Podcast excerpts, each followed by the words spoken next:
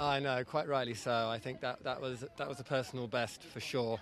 Um, he really kept it together. A little bit of a jinx in the walk, but um, apart from that, he was just super, and I was really pleased with him. Actually, just getting better and better. And you just about avoided the rain. I know it looked like it was going to rain on me, and then it didn't. So I was lucky, and um, that's just, you know, it's meant to rain a little bit more, but let's hope we don't get too much.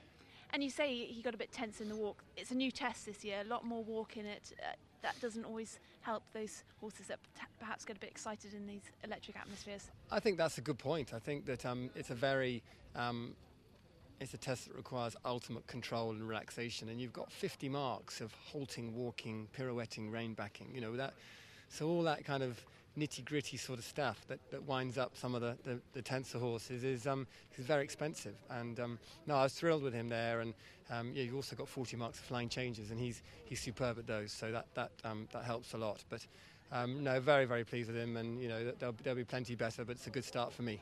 And do you think the test will suit your other horse, who's uh, later on tomorrow? I hope so. I think he's um, he's a better horse on the flat. He's very, very expressive, um, very flashy horse.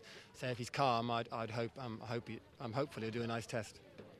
And you've had a chance to walk the course. What do you make of it? Yeah, I think um, although it looks very similar to 2008, um, there are a few little tweaks here and there. I think it's a bit more interesting. Um, the last few years has been, you know, relatively straightforward, and I think this year it's not. There are a few, just a few funny fences, a few funny angles. Um, very hard to predict how your horse is necessarily going to go. So I think it's going to be, um, you know, more of a, a course to ride on instinct and, and feeling of the moment. I think it's not going to be that easy to plan your route exactly. Where do you think the trouble could be caused? I think it'll be everywhere. Actually, I think right from the quarry at number number three. I think that's um, tricky little log at the bottom of the bank. You've got Huntsman's Close is always tricky. The lake um, this year is I think more serious than it has been. Um, you've got the um, the Shogun turn and hollow turn. You've got the double corners. You've got the Colt Pond. Um, then you've got the other dip, and then you've got and there's a lot going on at the end of the course as well. So I think um, you, know, you want a horse to be finishing full of running a lot going on at the end of the course, but also comes very thick and fast at the beginning. It doesn't give you very long to get into your rhythm, get into your stride. No, I mean, I, think at badminton you've always got more time than, than many events. All the way up to the quarry and then all the way up to Huntsman's Close. But um, there's a lot going on in the quarry, and um, you know, as I said, towards the end, there's yeah, jumps coming thick and fast. The horses are getting a bit tired. Um, you'll want them to be you know, as fresh as possible. And of course, you come here off the back of a great win last week.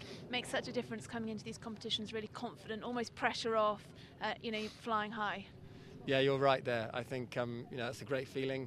Had a good good week last week. Cool Mountain was superb, and I think um, you come here very much feeling that things are going your way, which is which is very nice. I've had quite a dodgy spring until until Kentucky, and um, you know for it to improve like that was was beyond my you know beyond all my expectations and an important year with Kentucky World Equestrian Games coming up later this year. And you seem to have a huge string of possible contenders. Well, it's never no, not, it's never a huge string, is it? You never, you never know. I mean, I'm very fortunate. I've got, got some options, but um, you know, there's, there's a long way to go, and hoping they all stay in one piece.